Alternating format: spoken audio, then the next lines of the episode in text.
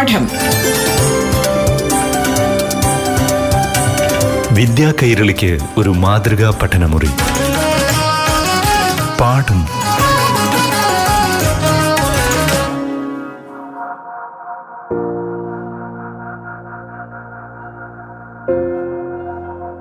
പ്രിയപ്പെട്ട കൂട്ടുകാരെ എല്ലാവർക്കും പാഠത്തിന്റെ പുതിയൊരു അധ്യായത്തിലേക്ക് സ്വാഗതം.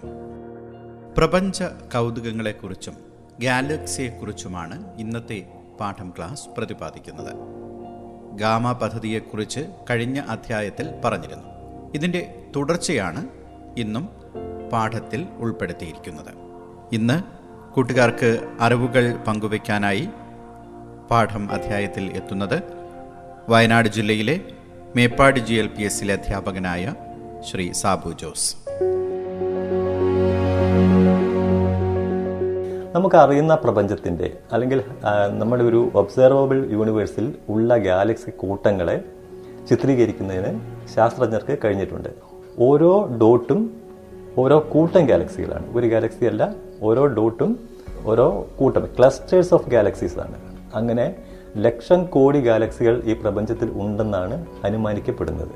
ഇതിൽ പങ്കെടുത്ത ദൂരദർശിനികൾ Herschel space telescope Australian square kilometre array എന്ന് പറഞ്ഞിട്ടുണ്ടെങ്കിൽ അത് ഒരു റേഡിയോ ടെലസ്കോപ്പുകളുടെ ഒരു കൂട്ടമാണ്. മറ്റൊന്ന് very large telescope very large survey telescope very large ടെലസ്കോപ്പിന്റെ survey telescope ഉപയോഗിക്കാനായിട്ട് അതായത് ഭൂതല ദൂരദർശിനിയാണ് അത് ഈ പദ്ധതിയിൽ പങ്കെടുത്തിട്ടുണ്ട്. അതുപോലെ വിസ്ത പാരാനൽ ഒബ്സർവേറ്ററി ഈ എന്ന ഭൂതല ബഹിരാ സോറി എന്ന ഈ ഭൂതല ദൂരദർശിനി ഈ പദ്ധതിയിൽ ഗാമ പദ്ധതിയിൽ പങ്കാളിയായിട്ടുണ്ട്. അതുപോലെ ആംഗ്ലോ ഓസ്ട്രേലിയൻ ടെലസ്കോപ്പ് അതൊരു ഭൂതല ദൂരദർശിനിയാണ് ഓപ്റ്റിക്കലാണ് ഈ ടെലസ്കോപ്പും ഈ പദ്ധതിയിൽ പങ്കെടുത്തിട്ടുണ്ട്.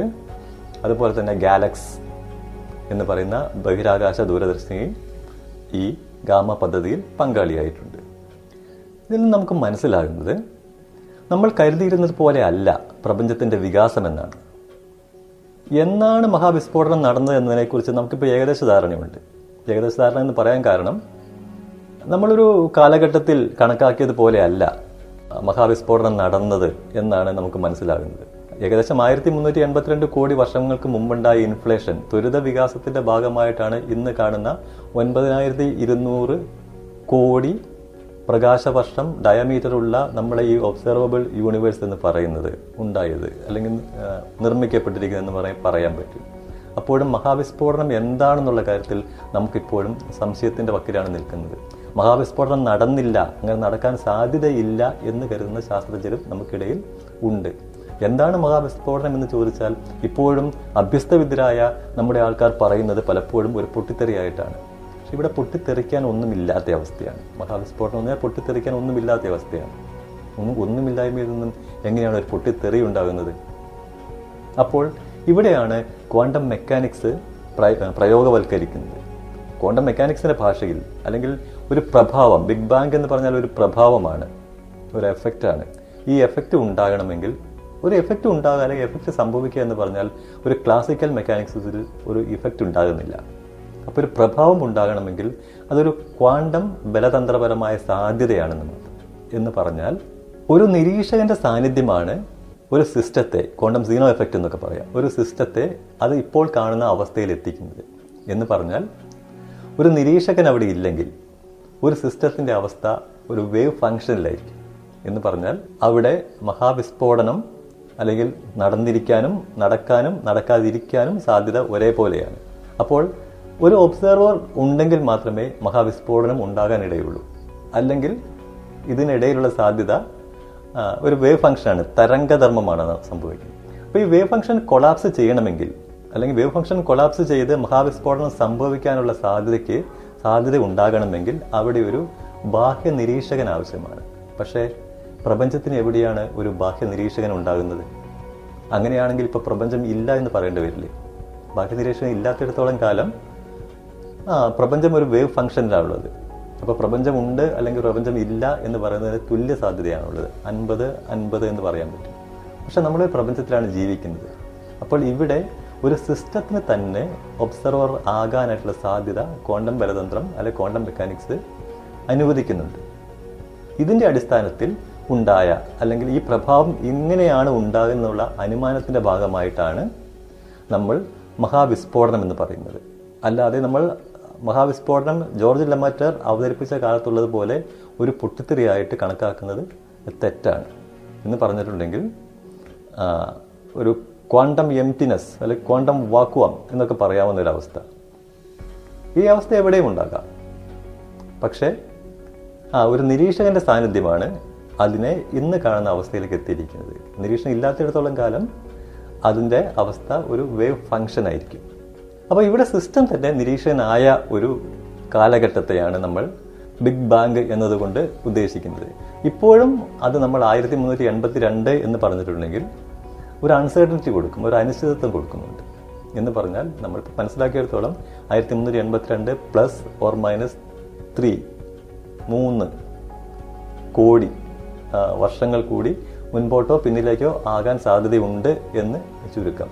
അത് പറയാൻ കാരണം ഇന്നത്തെ പ്രപഞ്ചത്തിന്റെ വികാസത്തെ ആശ്രയിച്ചാണുള്ളത്. അപ്പോൾ ഈ വികാസ വേഗതയ്ക്കും മാറ്റങ്ങൾ വരാം. പ്രപഞ്ചത്തിന്റെ വികാസ വേഗത അളക്കുന്നത് ഹബിളിന്റെ സ്ഥിരാംഗം ഉപയോഗിച്ചാണ്. ഇപ്പോൾ നമ്മൾ മനസ്സിലാക്കിയെടുത്തോളം ഹബിളിന്റെ സ്ഥിരാംഗം ഹബിൾ കോൺസ്റ്റന്റ് എന്ന് പറഞ്ഞാൽ അത് അറുപത്തി ഒൻപത് പോയിന്റ് എട്ട് kilometre per second per mega parsec അതായത് ഒരു മെഗാ പാർ സെക്കൻഡിൽ അതായത് മൂന്ന് പോയിന്റ് രണ്ട് ആറ് പ്രകാശ വർഷത്തിനിടയിൽ ഒരു വിദൂര ഗാലക്സി നമ്മളിൽ നിന്ന് സെക്കൻഡിൽ അറുപത്തി ഒൻപത് പോയിന്റ് എട്ട് കിലോമീറ്റർ വേഗത്തിൽ അകന്നു പോകും. ഇത് ഡബിൾ ചെയ്ത് കഴിഞ്ഞാൽ അല്ലെങ്കിൽ മെഗാ പെർ സെക്കൻഡ് ഡബിൾ ചെയ്ത് കഴിഞ്ഞിട്ടുണ്ടെങ്കിൽ പ്രപഞ്ചം വികസിക്കുന്നതിന്റെ വേഗത അറുപത്തൊമ്പത് പോയിന്റ് എട്ട് ഇന്റു ടു എന്നായിരിക്കും. വീണ്ടും ഡബിൾ ചെയ്താൽ അതിനെ വീണ്ടും ഇതേപോലെ ഈ തുകയെ നമ്മൾ വീണ്ടും മൾട്ടിപ്ലൈ ചെയ്യുകയാണ് ചെയ്യുന്നത്. അത് അങ്ങനെ മനസ്സിലാക്കി കഴിഞ്ഞപ്പോൾ പ്രപഞ്ചം വികസിക്കുന്നതിന്റെ വേഗത വർദ്ധിച്ചു വരികയാണെന്നാണ് കണ്ടെത്തുന്നത്. ഇപ്പോൾ നമ്മൾ അനുമാനിക്കുന്നത് പ്രപഞ്ച വികാസത്തിന്റെ വേഗത ഏകദേശം എഴുപത്തിനാല് kilometre per second per mega parsec എന്നാണ്. എന്ന് പറഞ്ഞാൽ പ്രപഞ്ചത്തിന്റെ വികാസം അത് അല്ലെങ്കിൽ ആ ത്വരിത വികാസം അതിന്റെ വേഗത വർദ്ധിച്ചു വരികയാണ് എന്നാണ് നമ്മൾ മനസ്സിലാക്കുന്നത്. അങ്ങനെയാണെങ്കിൽ ഒരു കാലത്ത് ഒരേ കാ- ഒരേപോലെ തന്നെ ആയിരിക്കില്ല എക്കാലത്തും പ്രപഞ്ചം വികസിച്ചുകൊണ്ടിരിക്കുന്നത്. അപ്പോൾ ഒരു ആക്സിലറേറ്റഡ് എക്സ്പാൻഷൻ ആണ് എന്ന് വേണമെങ്കിൽ നമുക്ക് പറയാൻ പറ്റും. അല്ലെങ്കിൽ പ്രപഞ്ചം വികസിച്ചുകൊണ്ടിരിക്കുന്നു അത് വികസിച്ചു കൊണ്ടേയിരിക്കുന്നു വികാസത്തിന്റെ വേഗത വർദ്ധിച്ചുകൊണ്ടേയിരിക്കുന്നു. എന്ന രീതിയിലേക്ക് വേണമെങ്കിൽ നമുക്ക് ഈ പ്രപഞ്ച വികാസത്തെ അളക്കാനായിട്ട് അല്ലെങ്കിൽ ചിത്രീകരിക്കാനായിട്ട് സാധിക്കും. പാഠം. വിദ്യാ കൈരളിക്ക് ഒരു മാതൃകാ പഠനമുറി. പാഠം ഒരിടവേളയ്ക്ക് ശേഷം തുടരും.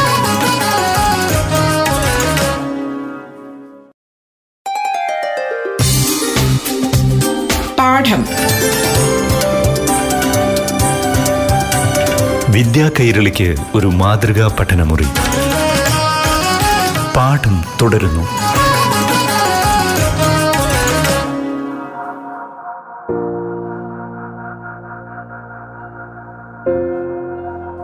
പ്രപഞ്ച കൗതുകങ്ങളെക്കുറിച്ചും ഗാലക്സിയെക്കുറിച്ചുമാണ് ഇന്നത്തെ പാഠം ക്ലാസ്. പാഠം ക്ലാസ്സിൽ ഇന്നത്തെ അതിഥി വയനാട് ജില്ലയിലെ മേപ്പാട് ജി എൽ പി എസിലെ അധ്യാപകനായ ശ്രീ സാബു ജോസ്. പ്രപഞ്ചത്തിന്റെ വികാസ വേഗത അനുസരിച്ച് അല്ലെങ്കിൽ പ്രപഞ്ചത്തിന്റെ വികാസം അനുസരിച്ച് നമുക്ക് പ്രപഞ്ചത്തിന്റെ ജോമട്രി നിർമ്മിക്കാനായിട്ട് സാധിക്കും. അതനുസരിച്ചിട്ട് പ്രപഞ്ചത്തിന് മൂന്ന് ആകൃതി ഉണ്ടെന്നാണ് പറയുന്നത്. അതായത് യൂണിവേഴ്സ് ഒരു ഓപ്പൺ യൂണിവേഴ്സ് ആയിരിക്കും ഒരു തുറന്ന പ്രപഞ്ചമായിരിക്കാം. അല്ലെങ്കിൽ ഒരു ഫ്ലാറ്റ് യൂണിവേഴ്സ് ഒരു പരന്ന പ്രപഞ്ചമായിരിക്കാം. അല്ലെങ്കിൽ ഒരു ക്ലോസ്ഡ് യൂണിവേഴ്സ് ഒരു അടഞ്ഞ പ്രപഞ്ചമായിരിക്കാം. ഈ മൂന്ന് രീതിയിൽ പ്രപഞ്ചത്തിന്റെ ഒരു ജോമെട്രി നിർമ്മിക്കാനായിട്ട് ആസ്ട്രോഫിസിസ്റ്റുകൾക്ക് സാധിച്ചിട്ടുണ്ട്. ഇത് പ്രകാരം ഒരു ക്ലോസ്ഡ് യൂണിവേഴ്സ് ആണെങ്കിൽ യൂണിവേഴ്സ് വിത്ത് പോസിറ്റീവ് കർവേച്ചർ എന്ന് പറയാൻ പറ്റും. ഒരു ക്ലോസ്ഡ് യൂണിവേഴ്സിന് പോസിറ്റീവ് കർവ് വെച്ചാണ് ഉള്ളത് diverging line converge at great distances triangles triangle angle is add to more than one hundred and eighty degree എന്നൊരു അവസ്ഥ അതായത് പോസിറ്റീവ്ലി കേർഡ് ആയിട്ടുള്ള ഒരു യൂണിവേഴ്സിൽ ചിത്രത്തിൽ കാണുന്ന പോലെ അതിൽ നിങ്ങൾക്ക് ഒരു ത്രികോണം വരയ്ക്കാൻ കഴിയുമെങ്കിൽ അതിന്റെ ആംഗിളുകളുടെ കോണുകളുടെ ആകത്തുക നൂറ്റി എൺപത് ഡിഗ്രിയിൽ അധികമായിരിക്കും. ദെൻ എ ഫ്ലാറ്റ് യൂണിവേഴ്സ് ഒരു പരന്ന പ്രപഞ്ച മാതൃകയാണെങ്കിൽ അത് യൂക്ലിഡിയൻ ജോമെട്രി എന്ന് പറയുന്നത്.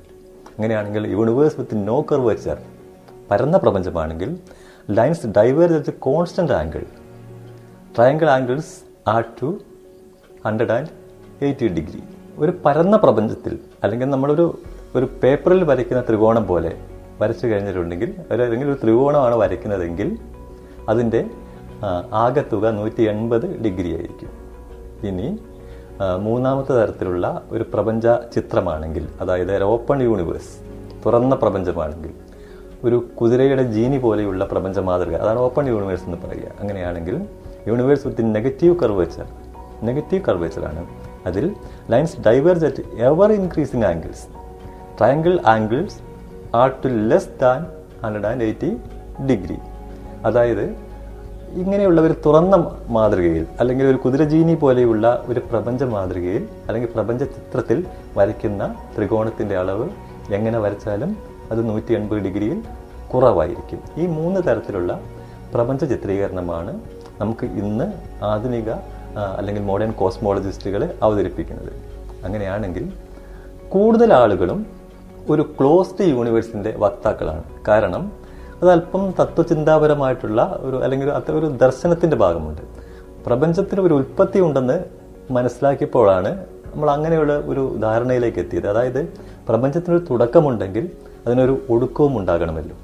അങ്ങനെയാണെങ്കിൽ ഒരു ക്ലോസ്ഡ് യൂണിവേഴ്സ് പ്രപഞ്ചം വികസിച്ചുകൊണ്ടേയിരിക്കുകയാണ്. സംശയമൊന്നുമില്ല. എന്നാൽ ഒരു ഘട്ടം എത്തിക്കഴിയുമ്പോൾ പ്രപഞ്ച വികാസത്തിന്റെ വേഗത കുറയും എന്ന് പറഞ്ഞാൽ മഹാവിസ്ഫോടനത്തെ തുടർന്നുണ്ടായ ആ പുഷിംഗ് ഫോഴ്സാണ് പ്രപഞ്ചത്തെ വികസിപ്പിച്ചുകൊണ്ടിരിക്കുന്നത്. അങ്ങനെയാണെങ്കിൽ കുറെ കഴിയുമ്പോൾ നക്ഷത്രങ്ങൾ ജനിക്കുന്നുണ്ട്. കൂടുതൽ കൂടുതൽ പുതിയ പുതിയ നക്ഷത്രങ്ങൾ ഉണ്ടാകുന്നുണ്ട്. ഗാലക്സി കൂട്ടങ്ങൾ രൂപീകരിക്കുന്നുണ്ട്. അങ്ങനെ വരുമ്പോൾ ഈ ദ്രവ്യം ദ്രവ്യം കൊടുക്കുന്ന ഗുരുത്വാകർഷണ ബലം കാരണം ഗുരുത്വാകർഷണ വലിവ് കാരണം പ്രപഞ്ച വികാസത്തിന്റെ വേഗത കുറയും. കുറഞ്ഞ് കുറഞ്ഞ് കുറഞ്ഞ് പ്രപഞ്ച വികാസം നിശ്ചലമാകും. തുടർന്ന് പ്രപഞ്ചം ചുരുങ്ങാൻ ആരംഭിക്കും. ഇതിനൊരു സാധ്യത കൽപ്പിക്കുന്നതെന്ന് വെച്ചാൽ ഏതാനും വർഷങ്ങൾക്ക് മുമ്പ് നമ്മൾ കരുതിയിരുന്നത് പോലെയുള്ള നാല് ശതമാനം പ്രപഞ്ച ദ്രവ്യമല്ല ഇന്ന് പ്രപഞ്ചത്തിൽ ഉള്ളത് എന്ന് മനസ്സിലാക്കിയിട്ടുണ്ട്. ഏതാനും വർഷങ്ങൾക്ക് മുമ്പ് തന്നെ നമ്മൾ മനസ്സിലാക്കിയത് പ്രപഞ്ചത്തെ ആകെ നാല് ശതമാനം ബേരിയോണിക് മാറ്ററും പിന്നീട് ഏകദേശം ഇരുപത്തിയെട്ട് ശതമാനം ഡാർക്ക് മാറ്ററും അത് മാറ്റർ തന്നെയാണ്. അത് ഗുരുത്വാകർഷണ വലിവ് കൊടുക്കുന്നുണ്ട്. ഉള്ള ഒരു മേഖലയാണ് പ്രപഞ്ചം. ബാക്കി ഭാഗം നമുക്കറിയില്ല എന്താണെന്നുള്ളത്. നമ്മൾ ഡാർക്ക് എനർജി എന്നൊക്കെ പറയുന്നു എന്നുള്ളതല്ലാതെ നമുക്ക് കൃത്യമായിട്ടൊന്നും അറിയില്ല. അങ്ങനെയാണെങ്കിൽ ഡാർക്ക് മാറ്റർ കൃത്യമായിട്ട് അറിയാത്ത ദ്രവ്യരൂപമാണ്. പക്ഷേ ഗുരുത്വാകർഷണ വലിവ് പ്രദർശിപ്പിക്കുന്ന കാര്യം നമുക്കറിയാം. അതേപോലെയുള്ള ബേരിയോണിക് മാറ്റർ നമ്മൾ കാണുന്ന നക്ഷത്രങ്ങൾ അല്ലെങ്കിൽ ഗാലക്സികൾ അല്ലെങ്കിൽ നെബുലകൾ പൊടിപടലങ്ങൾ എല്ലാം ചേർന്നത്. ബേരിയോണിക് മാറ്റർ മുൻപ് കരുതിയിരുന്നത് പോലെ നാല് ശതമാനമല്ല അഞ്ച് ശതമാനത്തോളം ഉണ്ടെന്ന് നമുക്ക് മനസ്സിലായി. അങ്ങനെയാണെങ്കിൽ കുറെ കൂടി നമ്മുടെ ധാരണകൾ മെച്ചപ്പെട്ട് കഴിയുമ്പോൾ പ്രപഞ്ചദ്രവ്യത്തെക്കുറിച്ചുള്ള നമ്മുടെ ധാരണകളും മാറും. അപ്പോൾ ഒരു പക്ഷേ ഇതിലധികം പ്രപഞ്ചദ്രവ്യം ഉണ്ടായേക്കാം ഇവിടെ. അങ്ങനെയാണെങ്കിൽ അത് കൊടുക്കുന്ന ഗുരുത്വാകർഷണ വലിവ് കാരണം പ്രപഞ്ചം ചുരുങ്ങാൻ ആരംഭിക്കും. ചുരുങ്ങി ഒടുവിൽ അതിന്റെ തുടക്കം പോലെ ഒരു വൈചിത്ര ബിന്ദുവിൽ ഒരു സിംഗുലാരിറ്റിയിലെത്തി ഒരു ബിഗ് ക്രഞ്ച് എന്ന് പറയും. ബിഗ് ബാങ്കിന്റെ നേർ വിപരീത അവസ്ഥയിൽ എത്തിച്ചേർന്ന് പ്രപഞ്ചം വീണ്ടും ഒരു സിംഗുലാരിറ്റിയിലേക്ക് എത്തിച്ചേരാൻ ഇടയുണ്ട് എന്നുള്ളൊരു പരികല്പന ഒരു കൂട്ടം ശാസ്ത്രജ്ഞരും ശാസ്ത്ര ശാസ്ത്രലേഖകരും മുൻപോട്ട് വയ്ക്കുന്നുണ്ട്.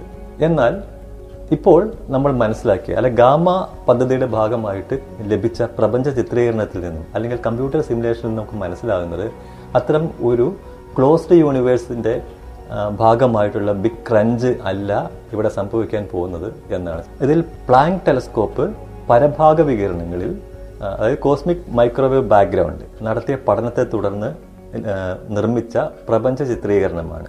ഈ ചിത്രീകരണത്തിൽ നിന്ന് നമുക്ക് മനസ്സിലാകുന്നത് പ്രപഞ്ചത്തിന്റെ ആകൃതി അല്ലെങ്കിൽ ഒരു പരന്ന പ്രപഞ്ച മാതൃകയാണ് നമുക്ക് നമുക്ക് നമ്മൾ ജീവിക്കുന്നത് എന്നാണ്. എന്ന് പറഞ്ഞാൽ ഒരു ക്ലോസ് ആയിട്ടുള്ള പ്രപഞ്ചമോ അല്ലെങ്കിൽ ഒരു ഫ്ലാറ്റ് യൂണിവേഴ്സിലല്ല ഓപ്പൺ യൂണിവേഴ്സിലാണ് നമ്മൾ ജീവിക്കുന്നത് എന്നാണ് മനസ്സിലാക്കിയത്. പക്ഷേ ഗാമ പദ്ധതിയുടെ ഭാഗമായിട്ട് പരഭാഗ വികിരണങ്ങളിലും അതുപോലെ അകന്നു പോകുന്ന നക്ഷത്രക്കൂട്ടങ്ങളിലും നടത്തിയ പഠനത്തിന്റെ ഭാഗമായിട്ട് നമുക്ക് മനസ്സിലായത് യൂണിവേഴ്സിന്റെ ആകൃതി ഒരു ഹൈപ്പർബോളിക് പരാബ്ലോയിഡ് എന്ന രീതിയിലാണ് പ്രപഞ്ചത്തെ ചിത്രീകരിക്കാനായിട്ട് ഗാമ ശാസ്ത്രജ്ഞർക്ക് സാധിച്ചത്. ഹൈബർപോളിക് പരാബോളോയിഡ് എന്ന് പറഞ്ഞാൽ അതൊരു നെഗറ്റീവ്ലി കർവ്ഡ് യൂണിവേഴ്സിന്റെ ഭാഗം തന്നെയാണ്. അപ്പോൾ എന്ന് പറഞ്ഞിട്ടുണ്ടെങ്കിൽ ഈ ഒരു നെഗറ്റീവ്ലി കേർവ്ഡ് ആയിട്ടുള്ള ഒരു യൂണിവേഴ്സ് എന്ന് പറഞ്ഞിട്ടുണ്ടെങ്കിൽ നമ്മൾ പൊട്ടറ്റോ ചിപ്സ് എന്ന് പറയുന്നത് പൊട്ടറ്റോ ചിപ്സിന്റെ ആകൃതിയിലാണ് ഹൈപ്പർബോളിക് പരാബ്ലോയിഡ് ആകൃതിയിലാണ് പ്രപഞ്ചമെങ്കിൽ അതിന്റെ അന്ത്യം നമ്മൾ കരുതിയിരുന്ന പോലെ ഒരു ബിഗ് ക്രഞ്ചിൽ ആയി തീരില്ല. പ്രപഞ്ചദ്രവ്യം ഒന്നാകെ തണുത്തുറഞ്ഞു പോകുന്ന അവസ്ഥയിലേക്കായിരിക്കും എത്തുക. അതായത് നക്ഷത്രങ്ങൾ നക്ഷത്ര കൂട്ടങ്ങളെല്ലാം തണുത്തുറഞ്ഞു പോകുന്ന അവസ്ഥ. അവശേഷിക്കുന്നത് ഏതാനും ചില ന്യൂട്രോൺ താരങ്ങളും അതേപോലെ തന്നെ ബ്ലാക്ക് ഹോൾസും മാത്രമാണ് ഉണ്ടാകുന്നത്. തുടർന്ന് തണുത്തുറഞ്ഞു പോകുന്ന പ്രപഞ്ചത്തിൽ അല്ലെങ്കിൽ വലിച്ചു നീട്ടപ്പെടുന്ന ഈ പ്രപഞ്ചത്തിൽ അവശേഷിക്കുന്ന പൾസറുകളും അതേപോലെ തന്നെ അവശേഷിക്കുന്ന ബ്ലാക്ക് ഹോൾസും റേഡിയേഷൻ ഉത്സർജിച്ച് അല്ലെങ്കിൽ അവയുടെ ദ്രവ്യം റേഡിയേഷനായി മാറ്റി മാറ്റപ്പെട്ടുകൊണ്ടിരിക്കും. ഹോക്കിംഗ് റേഡിയേഷൻ എന്ന് പറയും.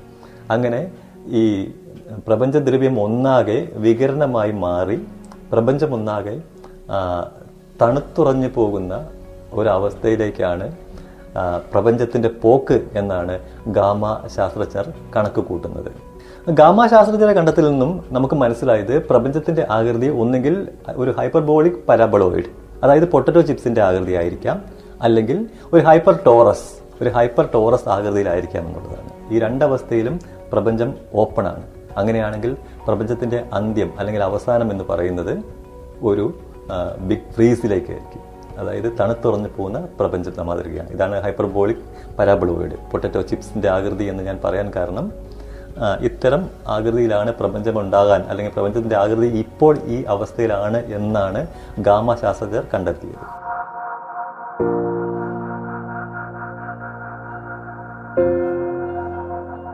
പാഠത്തിന്റെ ഇന്നത്തെ അധ്യായം ഇവിടെ പൂർണമാവുകയാണ്.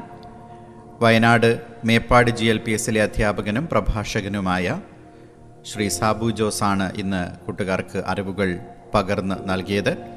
ഇനി പാഠത്തിന്റെ അടുത്ത അധ്യായത്തിൽ നമുക്ക് സംഗമിക്കാം. നന്ദി നമസ്കാരം. പാഠം. വിദ്യാ കൈരളിക്ക് ഒരു മാതൃകാ പഠനമുറി. പാഠം